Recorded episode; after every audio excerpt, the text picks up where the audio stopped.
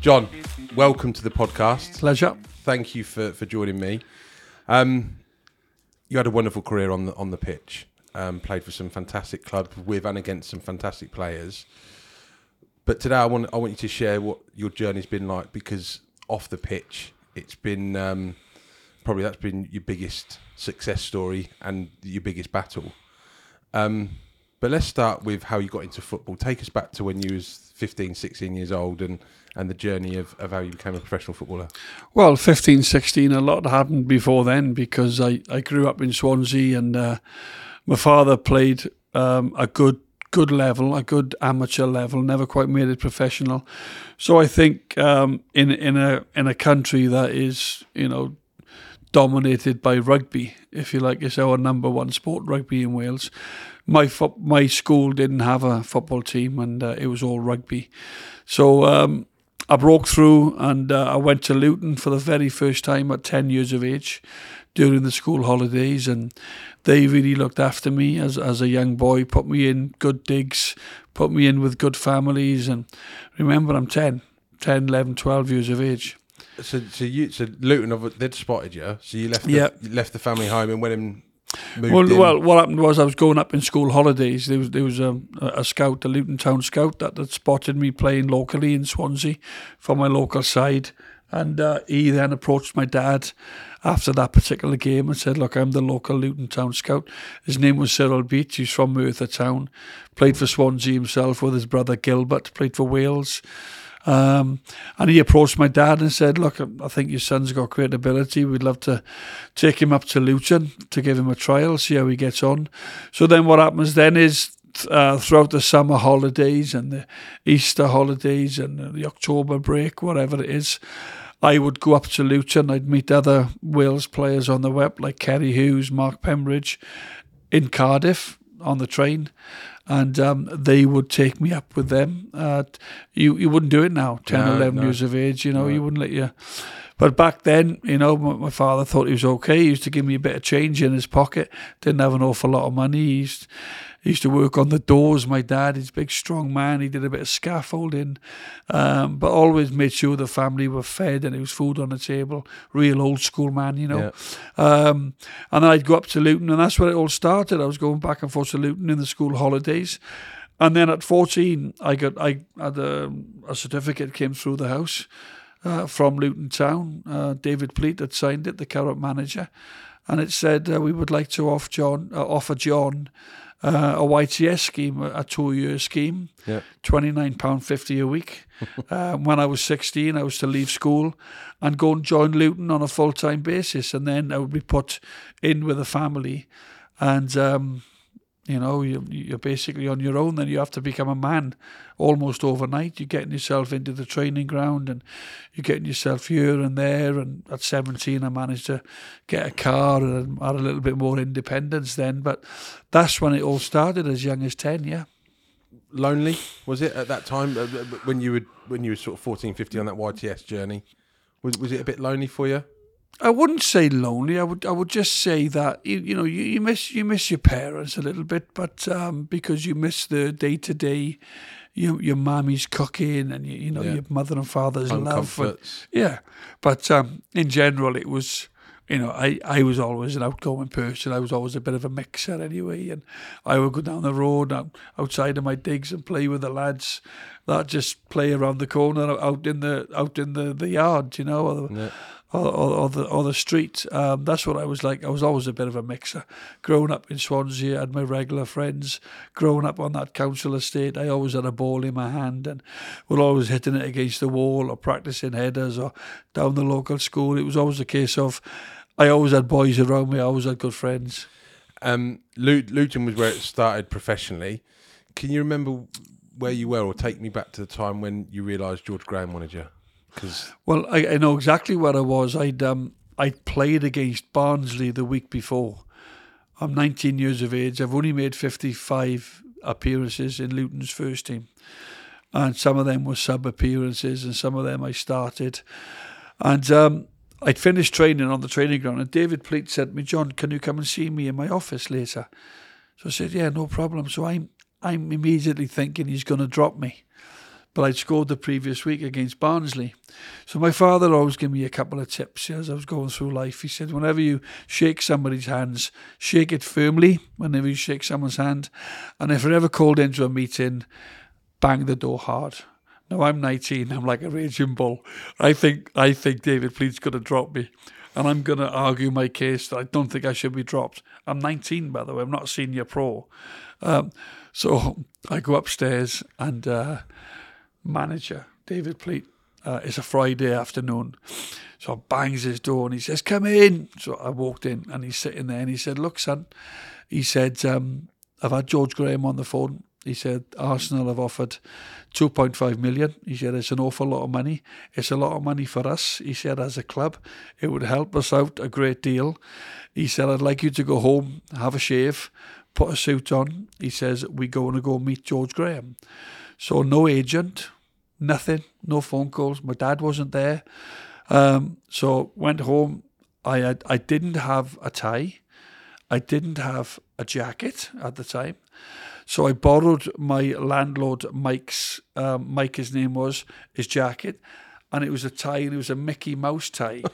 so when you see the pictures, me, Chris Kamara and George signed on the same day as Chris, you can see my tie. It's Mickey Mouse tie, and it's embarrassing. But um, I put that on. We we go up to um, Avenell Road, of course, Highbury then, and I go through.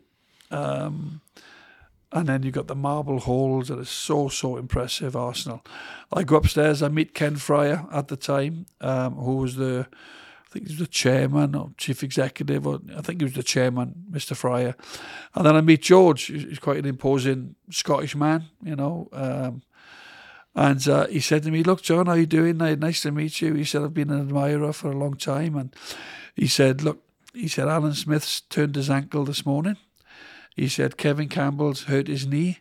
He said, "If you sign for me today," he says, "you will play out there, which was Highbury." Looking through the windows from one of the offices. He says, with the current England centre forward. Of course, who was Ian Wright? So basically, I'm like, well, where's a contract? You know, no money spoken. Uh, I didn't have an agent. So I think I went on to something like um, from from 150 pounds a week because I was a young pro at Luton from the age of 18 for about a year. I think I went on to about two and a half thousand pounds a week, which was rising.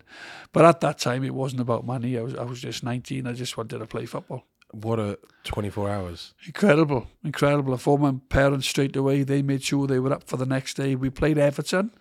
My big mate in goal, um, Neville Southall. Yeah. Duncan Ferguson got sent off. And um, we drew the game 1 1. And the, the great Ian Wright scored our equaliser. Played the full game, started the game. And um, I, I, felt good. I, I felt quite comfortable in the environment you know, six or seven thousand a week at Luton, you're going into like forty thousand full house at Highbury. Yeah. But it's one of those, Ben, that I think when you're young, like you you haven't got a lot of fear. I think you got plenty of energy, you got you, you got plenty of legs, plenty of desires, a stomach for a fight, if you know what I mean. Yeah. And I think um, I, I, was very much like that when I was young. I was off a council estate. I was quite wise for my age, and I always found it more nerve wracking as you got older because you got to test yourself more. Can I still do it? You know, when I was 32, when I moved to West Brom, Brian Robson signed myself and Kevin Phillips on the same day. And I'm thinking, can I still get across the front? When I'm 19, I knew I could do it. Yeah. You know, I push everybody out of the way to get there. When you're 32, you got, you've had a few aches, you've had a 15 year career, you had a couple of operations, yeah. and but I, I was like a raging bull. I, I was like a raging bull, and I can remember, I can remember going into Arsenal and training with Adams and Keown, and it was the England back four. Yeah, Winterburn, Seaman in goal, yeah. and it was Bergkamp, and it was Wright and Parlour. You know, it, all uh, these great players across all of the clubs that you played for. Which, which was which was the club that you had you that you that you love playing for the most? The one that you that one that just clicked, just felt felt right? Well, I've got to be honest. I was I was very young at Arsenal, so I, I, I couldn't quite fit in because they'd won doubles. You know, Tony Adams, they'd captained England, and these guys, you know, they were all international. So I did fit in as best as I could, but they'd all come through together. Yeah. Like Merce, Tony, Martin, they'd all come through the youth team together. So they'd been there and they'd won. They'd won that great match at Anfield in Yeah. 1989, I think it Yeah. was, where Mickey Thomas, Thomas, scored yeah. Michael Thomas. Um, so as much as I rightly made me feel very welcome, he was looking after me. I was a young boy in the dressing room and um, things like that. But you know, I, I wouldn't say I didn't fit in, but it, it was difficult. I played in two European finals while I was there. I played in the Super Cup final because the year that I got there, Arsenal had, had won the um, the Cup Winners' Cup the year before. They'd played Malmo, and AC Milan had won the European Cup. So you have that Super Cup then. Yeah, and I yeah. played. I played against a brilliant um, AC Milan team. Their, their back four at the time was Baresi, Maldini. Maldini left back, and Yeah. Costacurta. Um, Desailly played, Curta, yeah, Donadoni yeah, played. They had unbelievable players, and I'm 19 playing at the playing at the new uh, playing at the San Siro in front of 85,000 people. And it was the night, the first night we played AC Milan. It was Paul Merson's first game back after being in a priory. Merce, you know, had come out bravely and said that he'd had a few issues and problems. The club backed him and helped him, and he kicked on. And um, but that was Merce's first game back as well, so that was quite exciting to play in that.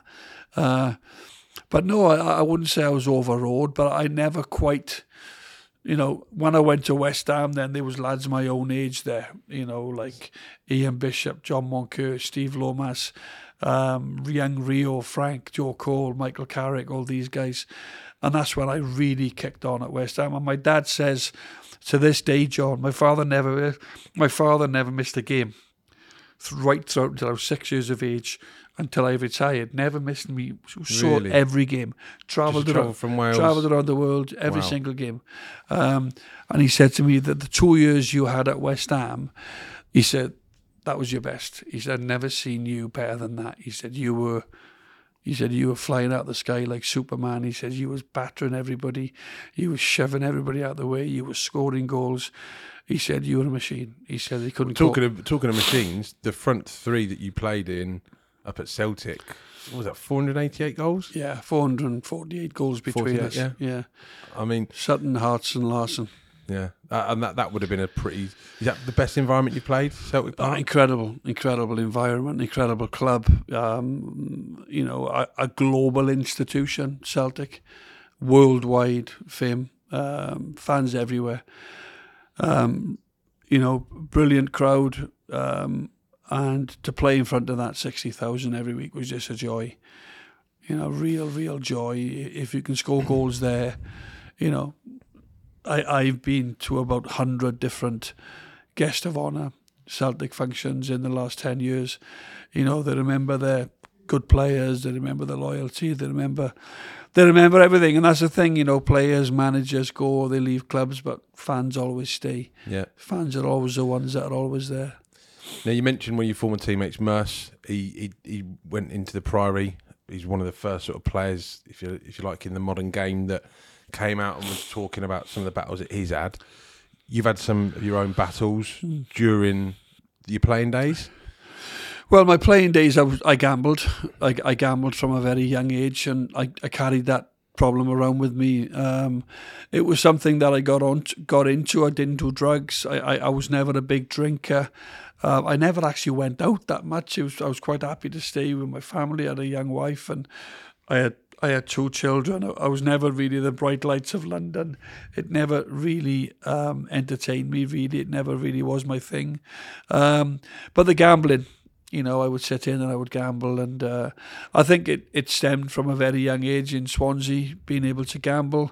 I worked in, I worked in a in a in one of these council sort of uh, clubs, and there was two back one arm fruit machines. Fruit Was machines it the fruit machines that? And it was me. I was in the fruit machines, you know, from a young boy. and The lights and the, you know all this, and and it got me. It got me hooked basically. And then when you start to earn bigger money, like I did, I went. I broke four clubs' transfer records. You know, so I was one of the biggest. Possibly not at Arsenal, but when I went to West Ham, I was arguably the biggest earner. I went to Wimbledon, I was biggest earner.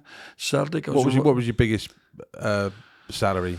You you, you, I think started I earned twenty nine about- fifty. I think I earned um, a week. I think I earned about two million a year at uh, Celtic, about forty grand a week at one stage. Um, Wow. Yeah, which, which was good money then. Back Yeah. in 2001 till 2006, I was there. I was there just under six years. Good money, and don't get me wrong. I lived in a beautiful house. My wife had the best cars. I had the best cars. We travelled. We went on luxury holidays. Um, nobody went without. And I sit here now and think, well, if I hadn't gambled, I might have had five of them houses. But at that particular time, I was doing something that I was having fun. We've all got things that we maybe look back and think I shouldn't have done that. Yes, it's a regret, but I was an addict. I was an addict. How long did it take you to realise that things were getting out of control? You never do. You never do until I hit rock bottom. Um, I think What was rock bottom for you? well, you have to hit that rock bottom place. A lot of, a lot of addicts, a lot of people that are in the midst of their addictions. It's rock bottom, where you've got nowhere else to go. You can't go any lower.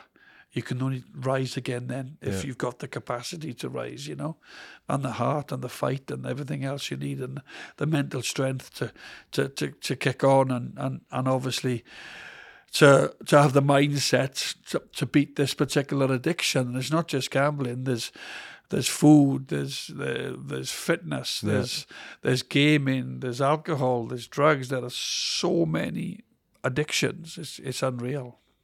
And the support network that you had, obviously you've got a, a very close and loving family, but Yeah.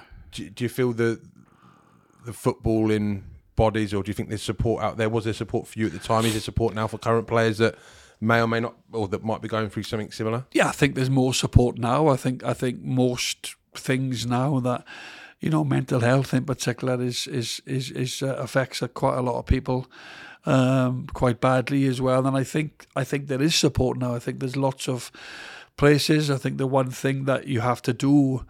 Which is imperative is, is is talk to people, you know. Don't suffer in silence. You know, you have to share your problems and and and let somebody know so there's someone there that's looking over you or caring for you or but I've got to be honest I, I don't even think with support um, if somebody would have been there told me not to gamble I don't think I'd have listened because it's very difficult when you're an addict And tw- 12 years since you 12 years now 12 years abstinence from gambling I wouldn't be Well in my house in Edinburgh I wouldn't be with my wife I wouldn't have the relationship I've got with my kids um, I'd either be dead or I'd be in jail. That's how bad it was for me at one stage. So I'm proud of that fact. And as you said there, you know, the football was a really good career when I when I was at, in amongst the football. You know, it was my life. I loved the game. I still love the game. Um, but you know, we might go on to the cancer in a minute, and obviously my gambling addiction and things like this. Um, these are the things I'm probably without people knowing and seeing you know, the bad times and stuff. Everybody saw me on the pitch. Everybody saw you very much in the public eye. But the things people don't see is what happens behind the camera, what happens between them four walls. And I've, I've got things that happen to me between them four walls that will always remain private to me. But those things are probably 20 times more special to me than, than the goals that I scored, you know, getting myself to in the position that I am today. Do you feel? I've, I've had this conversation with a couple of retired elite athletes. The transition period between playing in front of 50, 60, 70,000 week in, week out to then maybe getting that knock on the door. You, you're going to another club or you're, you're on, you go, you're not on the decline, but you know that you're. How, how do you deal with that? It's difficult. Luckily for me, I I I could talk. Luckily for me, I was able to string a sentence together, and and I went I went immediately into the television. I was given a contract by Setanta, Yes. two years. Uh, I was doing the Scottish football with Terry Butcher. Um, I was travelling back and forth up to do the the SPL at the time, the Scottish leagues. And I was doing other things. I was co-hosting the Talk uh, Talk Sport with Alan Brazil. I was doing ITV. I was I was doing a lot of BBC Wales. I could speak Welsh. I was, so straight away from football, I never. I was gambling, but I was never really struggled for work, if you like. So I was straight in. I moved to Wales, um, and uh, you know, but I, I, I do understand that that that people, you know, the the, the footballers they, they, they live a, a certain lifestyle, they live a certain way of living, and then when you retire, you've got debts. Uh, you you're not you're not any, anywhere near earning a fraction of what you did. Um, you've got bills to pay. You've got family. All of a sudden, a lot of people break up because Yeah. Do you know, You what? The, do you know what the stat is on that? no, Sixty percent um, of marriages fail within three years of a professional footballer yeah, retiring. yeah, because it's very it's very stressful, Ben, because you know you you used to a, you're accustomed to a certain way of living. You got your lovely car on the drive. You got money coming in every month.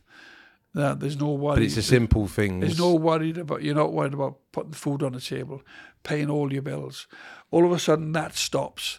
And if you haven't been wise and if you haven't put your money into property or um, s- stuff like savings plans or things like this, uh, pensions, whatever it is, uh, because not everybody's wise. People spend what they've got, you know, people make mistakes. And Yeah. Going back, then, you know, you might have done a lot of things differently. Yeah, you know, um, we're all the same. Yeah. You know, we're all the same. But that that's why I think, you know, it's, uh, and then the stress comes and then the anxiety, you know, and then, and then, and then there's children around and things like this, and and then people break up. Unfortunately, you know, it's it, it is quite sad because when you started out, you know, you you and your missus, you you were really really tight, connecting. Things were going the right way, and then for some whatever reason, you know, it, it's a separation. And I've been through a divorce, and it really is not a nice experience. Cancer. Yeah, Oh, e- everybody, unfortunately, knows or has lost somebody to, to, to cancer. yeah, We really we came very close to losing you. yeah. Where where were you when you found out that you had cancer? Well, I had a lump. I had a lump. I'm going to try and do this without getting too emotional because this kills me. Um, I, I had a lump on my testicle for about four years, and I knew it was there. Um, but I, I never quite went to check with the doctor like I should have done. Because you were scared. Um, wasn't scared at that time when I first come into contact with the lump, but it gradually got bigger. But during that time, I was scoring goals. I was moving from club to club. It was there for about four years. Where were you? The, I, I was probably at somewhere like Wimbledon, Celtic, Coventry, and it was there. So I retired at West Brom, and uh, I showed my wife my lump one day, and she went, "Oh my goodness!" She says, "Well, how long has that been there?" It was all sort of in, inside my scrotum, like um, one of my testicles. It had a lump on one of the one of the testicles. And it had turned into like a nut size to a Malteser size to then a grape size. It had grown that big. And she said, You better go and see the doctor about that at West Brom. So, yeah, no problem. I'll go and see the doctor. I come home and I told her a little white lie. I said, I've been to see the doctor. Everything's fine. Don't worry about it. So, subconsciously in my mind, I, I almost knew that I was going to get bad news, you know. Um, so, I started to get these headaches. You know, I was, my wife couldn't understand why I needed so much sleep. I was sleeping for like all the time. Coming home from training, laying on, laying on the couch, sleeping till six o'clock, having my tea, going to bed at eight. Wasn't natural, do you know? yeah. Um, I was almost falling asleep at the traffic lights, you know, when they were red. I was stopping and then it was just ridiculous, really. Um, so something wasn't quite right, you know, something wasn't right. And you know that. I think I knew when you jump out of bed in the morning as a man, some mornings you get out of bed, you're fresh, you're great, you want to take on the world. Next minute, you're like, well, I was then, you know, I was like struggling. I put a lot of weight on around my neck and didn't look well, didn't feel well.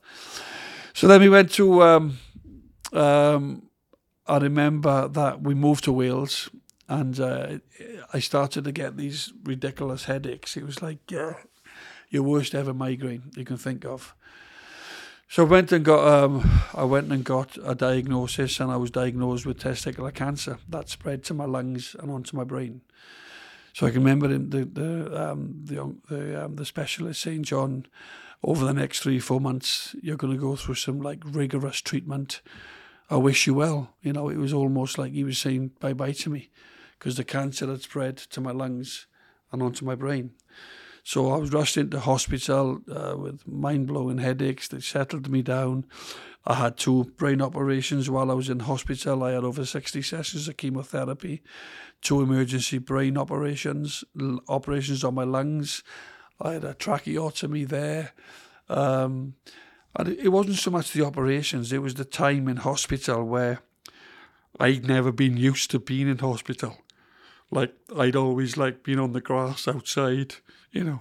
So it was difficult just basically just like being a patient. That was the hardest thing, just like being in a bed all day, you know, not doing nothing. Parents come in, brothers come in, friends come in, and then I went into when I went to the um, into the ITU. There was only allowed three people to um, to be in there because of risk of infection after my brain operation, and kids carry infections through kids in classes and stuff. So that was difficult, obviously not seeing my kids. Um, but through the grace of God, I, you know, I, I, I, I fought. I, you know, I did what I could, but I just think that um, you know most people will will fight for their life. But I think the key element was is that I got a bit of luck. You know, I, I, I put it down to luck because at one stage it looked very very bleak. The cancer had spread to my brain, and um, I had ten tumors on my head um, and I was in desperate trouble. I was What, pe- what period was it from having all of those sessions to when you when you got the all clear?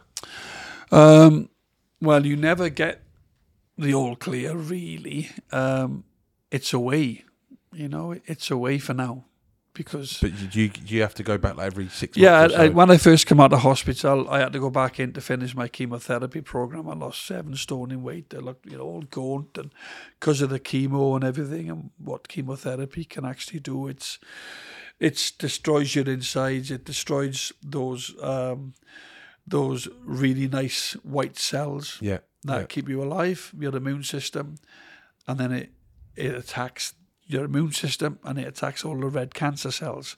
So it stops for no one. Chemotherapy it just rips your insides, destroys it, and then your immune system is down. And I can remember at one stage I couldn't stop coughing, and I thought they thought it was the, I caught pneumonia on the ward, and a lot of elderly people they they they pass because of the pneumonia, not the. it's not the Cancer. cancer. They fight and because they haven't got the, the immune system to fight it back at it. You so see. So luckily for me, I was able. I was young. I had strong lungs, and Because you're you're how old are you at this point? Thirty. um, I would have been 34? 33, 32, 33, yeah. And they were giving me th- these tests, like to blow into a bag, just to test my lungs, and I was bursting the bag. I had strong lungs. I'd never been a, I'd never been a smoker. So um, that side side of things, I thought, well, I can deal with that, you know. Oh mate, and Mm. those six those, those sessions of chemotherapy. What, what over what period of time was that? Was that over? It was over about three months for me. I, I had yeah, over about three months. You go in um, twice a week. You go on a Tuesday and a Thursday. You have a day off in, in, in the week, and you have four or five sessions. You have different bags, and it bleeps, bleep, bleep, bleep, and it, it's into a Hickman line. Uh, Hickman line in my chest because they couldn't find a, a vein in my arm because all my arms had been butchered. They couldn't find a vein, so they did it from my chest. It's called a Hickman line. That everything comes from there. All your bloods, all the intake of the chemo. I was on this special chemo called bleomycin that can affect the, your lung, which it did. I had a bad lung for a while. Um, so the hospital pulled out all the stops for me. They put me in a little private room. So um, I wasn't quite exposed to everyone in that, you know, because the cameras were outside and the press were all over it and stuff. So it was a really like tough six weeks, you know, of my life with, you know, just just dealing with, you know, that side of things really. But you know, through the um, through the grace of God, I was able to come through that, and uh, and obviously since then everything has stayed away. I got regular checks for ten years, every six months, twelve months, and I think from a hospital point of view with testicular cancer, it's like ten years, and then you're officially discharged. Um, they don't want to see you anymore unless you've got you know any issues, and I can go back and see the right people in the right authorities and places. But yeah, it was pretty scary at the time. Yeah, Let's talk about what you're up to now. yeah. Um, so what you achieved on the pitch was phenomenal. The battles that you've gone through i- is by far even um, better than what you achieved on the on the pitch. You're making a difference now, telling your story and talking about the workshops and, and stuff that you're doing. You're still doing some bits and pieces with media. Yeah, I got plenty on in terms of, um, you know, I have, I have a radio show every week in Glasgow called Go Radio. Uh, me and my wife, we, we've set up the, the John Hartson recovery workshops where we're intending on going out and, and speaking to young people, speaking to businesses about about the danger signs and the um, and the pitfalls of getting into gambling addiction. And because gambling addiction is is is absolutely destroying people you know, there's so many gamblers out there, silent gamblers, more gamblers, you know, uh, more compulsive gamblers and addicts, you know, are taking their life more so than any other addiction now, gambling addiction. And um, it's the silent addiction where your partner doesn't know, your children doesn't know, your boss don't know, because it's quite, um, it's, it's, it's something that you don't like to share, you know. Uh, and it's like if somebody's on drugs and he's jumping all over the place, or somebody's drinking and he's Yeah, making yeah. a fool of himself. What what But with the, with the gambling, it's like you can keep it. what do you think football can do to to help that? And what I mean by that is almost every single football club, probably with the exception of MK Dons. I know Pete Winkelman, the chairman there, Yeah, he's I think him and Forest Green Rovers, and I'm pretty certain there's one more. Uh, sort of no, don't they don't want to work with any betting company, but every other every other club does. yeah, Could you see? I know there's there's already Premier League have said that they I think front of shirt sponsors are going to go within the next and the couple of years. advertising brands and stuff, and they've taken them away as well. What what more can they do? I think what more they can do is get ex-footballers who have who have got themselves in a place where they don't gamble anymore, and they've got the education, they've got the ten years experience Yeah. of, of going to GA and and uh, doing the twelve steps and uh, being in a place where they're trusted. These people need to go in to clubs and educate these young kids, these young um, academy players. If the older ones want to listen, then I feel sometimes if somebody had come in when I was at my midst of gambling, I might not have listened, but I might have. And it might have made it might have made a change.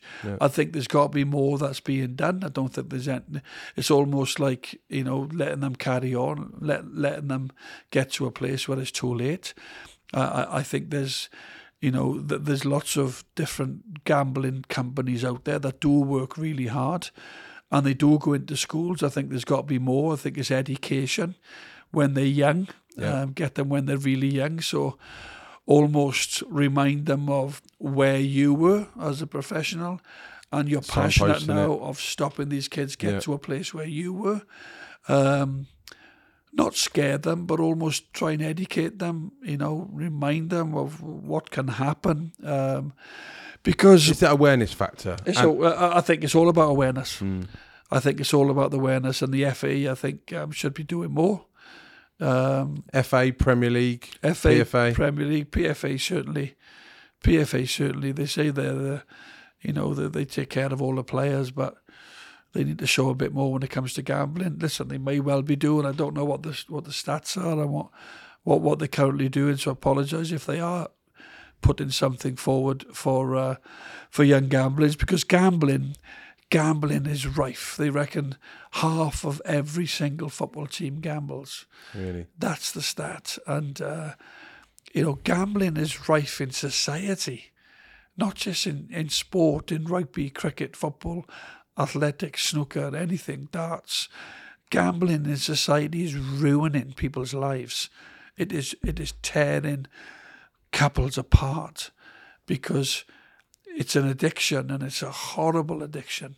You know, the stories that I hear in GA when I go of you know, somebody saving up for three years to for their daughter to get married, and they manage to do it, and then and then the the gambler goes in and, and steals the money, um, and and all of a sudden they got to explain to the daughter They or the wife yeah. can't get married, let them down. Is you know the promises you make as a as a gambler, you know, because you're ill. You know, you're not very well. You, you know, you, you you've got an addiction Yeah, the, the silent addiction. I think that's a That's a that's a good Yeah. good summary, good description. I think so because nobody can tell, and Yeah. it, it's generally in your mood swings, it's in your demeanour, um, and then what happens is you get a little bit of money, you, you go and win, you think you're great, you share it around, you give it to your, give it to your kids, but by the end of the week you're asking for it back. Mm. This is what it does to you. It, it destroys you. It destroys people. Um, so, you know, uh, I'm I'm absolutely thrilled to bits that I've come through that period done. of my life. Yeah. I know you're making a difference. Well, I'm trying to. I'm trying to. I think it's important. You get you get people out there that that have been there, seen it, and then you can make a difference. You're you're in a position. It's not tongue in cheek. It's not pie in the sky. Yeah. It's experience. It's knowledge. It's knowing. And I think there's more people that should be out there. What was your biggest ever bet? Oh, I think I won quite a bit of money um, at um, at Towcester one year. I think I, I did Towcester. Towcester, yeah, near Milton Keynes. It's down the road from here. Yeah, Yeah. it's quite near. well, it's not. It's not. It's a dog track now. It's It's not no- too far from Luton, and we used to go to Towcester, and it was coming up the hill, the the, the, the finish, and I think I did the play spot. I don't I don't want to say numbers because I don't want to. Yeah. yeah. Um, it, it doesn't sort of float my boat or my ego, or um, if anything, it would, would upset people. But um, I think I did the play spot, and I, and I came away with a with a. They couldn't actually pay me, so somebody had to go to the bank and get the money out for me. Um, and then within within a couple of months, a couple of weeks, it had gone. You know, it's it's it's not really winning. It's almost like a loan. You know, when you're winning, So you never you never see a, a skint bookmaker, do? Nah, you, you, you're loaning the money because you know, and I, I just, I feel sorry for the people that are in the midst of the gambling crisis, and they don't see it, and they are going to end up possibly divorced, possibly bankrupt, possibly out of their house, possibly no relationship with their children, and then it's the terrible one that I just talked about because it ain't going to get better if you're still gambling. It's only going to get worse. So I feel sorry for them people that are in and they're struggling to get out. And for me, it was that rock bottom place. That was my out. Some people don't quite go go there, and some people don't want to stop. Some people don't think they have a problem. I didn't. But then when you, you know, when you hit that rock bottom place, it was there for everybody to see. Before we end, um, I want to just do a couple of quick fire questions Yeah. on your career. Mm-hmm. So, best player that you played with. With I can't separate Dennis Bergkamp or Henrik Larsson. I think Henrik at Celtic was was phenomenal. For the three years I played with him, he was just fabulous. How, how long were you with? Did you play with? I was up at Celtic for three years, and then and then Henrik left to go to Man United, and then he went to Barcelona, won a Champions League. How long did you play with Bergkamp for?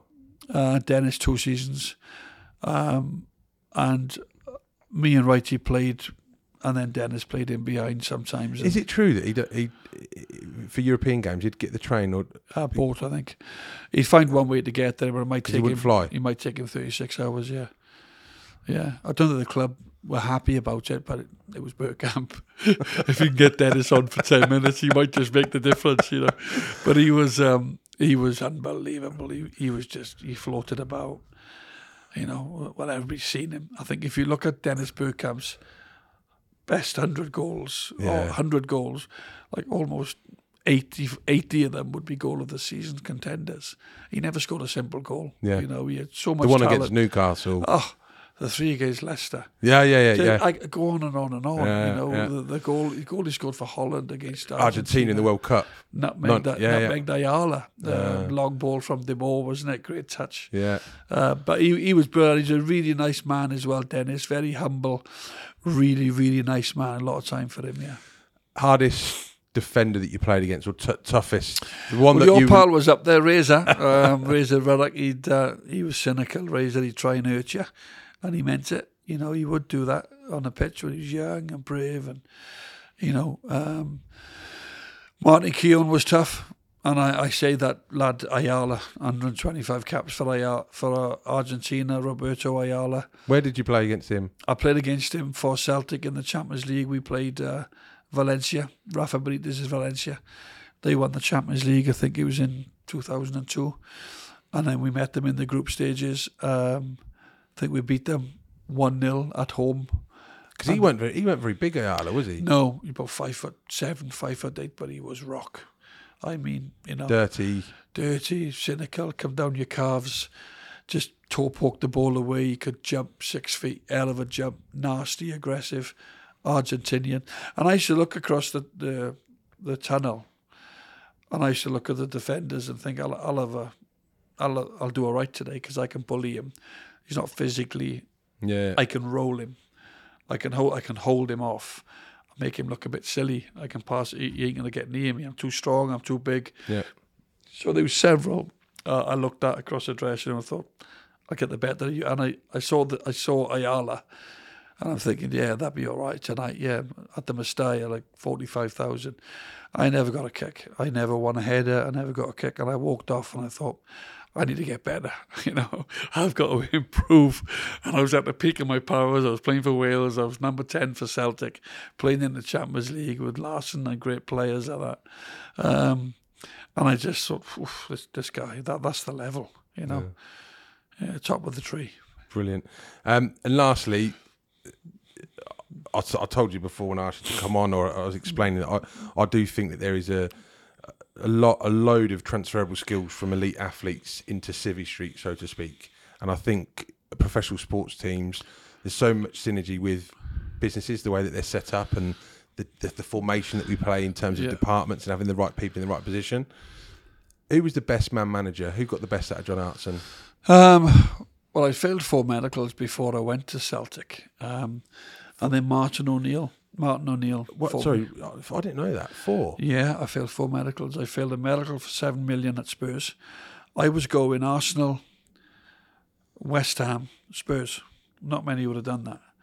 It was George Graham that was re-signing me. Yeah. David Pleat will give me my debut at Luton as my manager. George Graham was manager. And uh, David Pleat, chief executive. Sorry, George Graham, manager. Yeah. Um, Alan Sugar, chairman. And the doctor was uh, Dr. King at Spurs. And I was going for seven million. I spent the whole day um, around Spurs with George, signing, signing a five-year contract, seven million at 22 years of age, and I failed the medical On what? On what? What? on my knee because I'd, Oh, I'd previously just had a little arthroscopy. and you had no idea that you, No, just sorry, John, can't can't do it because there's something showed in your knee on the scan. Failed the medical at Glasgow Rangers before I went to Celtic on my knee. Flew up in Sir David Murray's private jet. I was signing for Rangers. oh, I didn't know that. Either. Failed the medical, and then six months later, Martin O'Neill says to me, "Unless you've got a hole in your heart, you're signing for Celtic." So I signed for Celtic. I've great success against So what happened at the medical with? Again, my knee. But Martin still wanted to. Martin, yeah, I don't think I think I had two scans, um, a very small medical. Martin had made his mind up. I met him at the Sports Book Awards a couple of weeks ago at the Oval. What a what a lovely gentleman he is. Fantastic man, yeah, really it- good. And to be fair, Ben, I, he wouldn't let nobody in. I can't say I knew him until ten years ago when he started to come and support my charity golf day, and you know, and he's a real gentleman. Um, and that's that's when he was he come out really of him because when he was managing, you know, it was very very difficult to get to know Martin. He'd, he'd keep you there. He Really? really would. He kept you guessing about the team. He kept you guessing about what he thought of you. You know, and it was it was clever. It was really clever management. Um, not many really could say that they knew what was going on inside his head. And now he's retired. I, I, I, find him quite relaxed, and we'll have a glass of wine, and we'll talk about the days at Celtic and other things as well. He did the foreword for my book, um, "Please Don't Go," which is which is a very uh, Emotional book. emotional book because it's a cancer story. You know, my sister features in it and things like that. Um, but no, an absolute, an absolute gentleman. I would probably say Martin because he took the chance on me. Um, without Martin O'Neill, I wouldn't have played for Celtic. And I had such an amazing time, five years in Glasgow. Um, but there's others. There's there's there's Harry Redknapp, who was brilliant at West Ham. Um, there's Joe Kinnear, who took me to Wimbledon. Joe was a good in the dress, so people wouldn't think it, but Joe was great at getting you ready for games Yeah. getting you up for games, talking to you about the opposition, things like that. Um, my, my, um, Mark Hughes played for Wales. Bellamy, Hearts, and Giggs. That was our front three for Wales. Um, Gordon Strachan was great. Uh, and there's probably loads more. There's John Toshack. There's, there's Yeah, I see. Brian Robson, David Yeah, Pleat. yeah, I see. I forgot that you played for Brian Robson at West Brom as well. Yeah, West Brom. Rob Robbo signed me. Yeah, Yeah. West Brom. Great, great guy, Brian Robson. Just a shame with Robbo. Really, I, I, he never quite got the best out of me. Probably the only club where I never quite got to a level where I was satisfied with my own performances and play uh, at West Brom. I think I was carrying the cancer. I was carrying lots of different things, um, and that was probably the only club really where I never quite hit the heights of other clubs that I played for. Listen, John. Um, I just want to thank you. I think you've. I've, I've had the pleasure of meeting you on a number of occasions over the last ten years.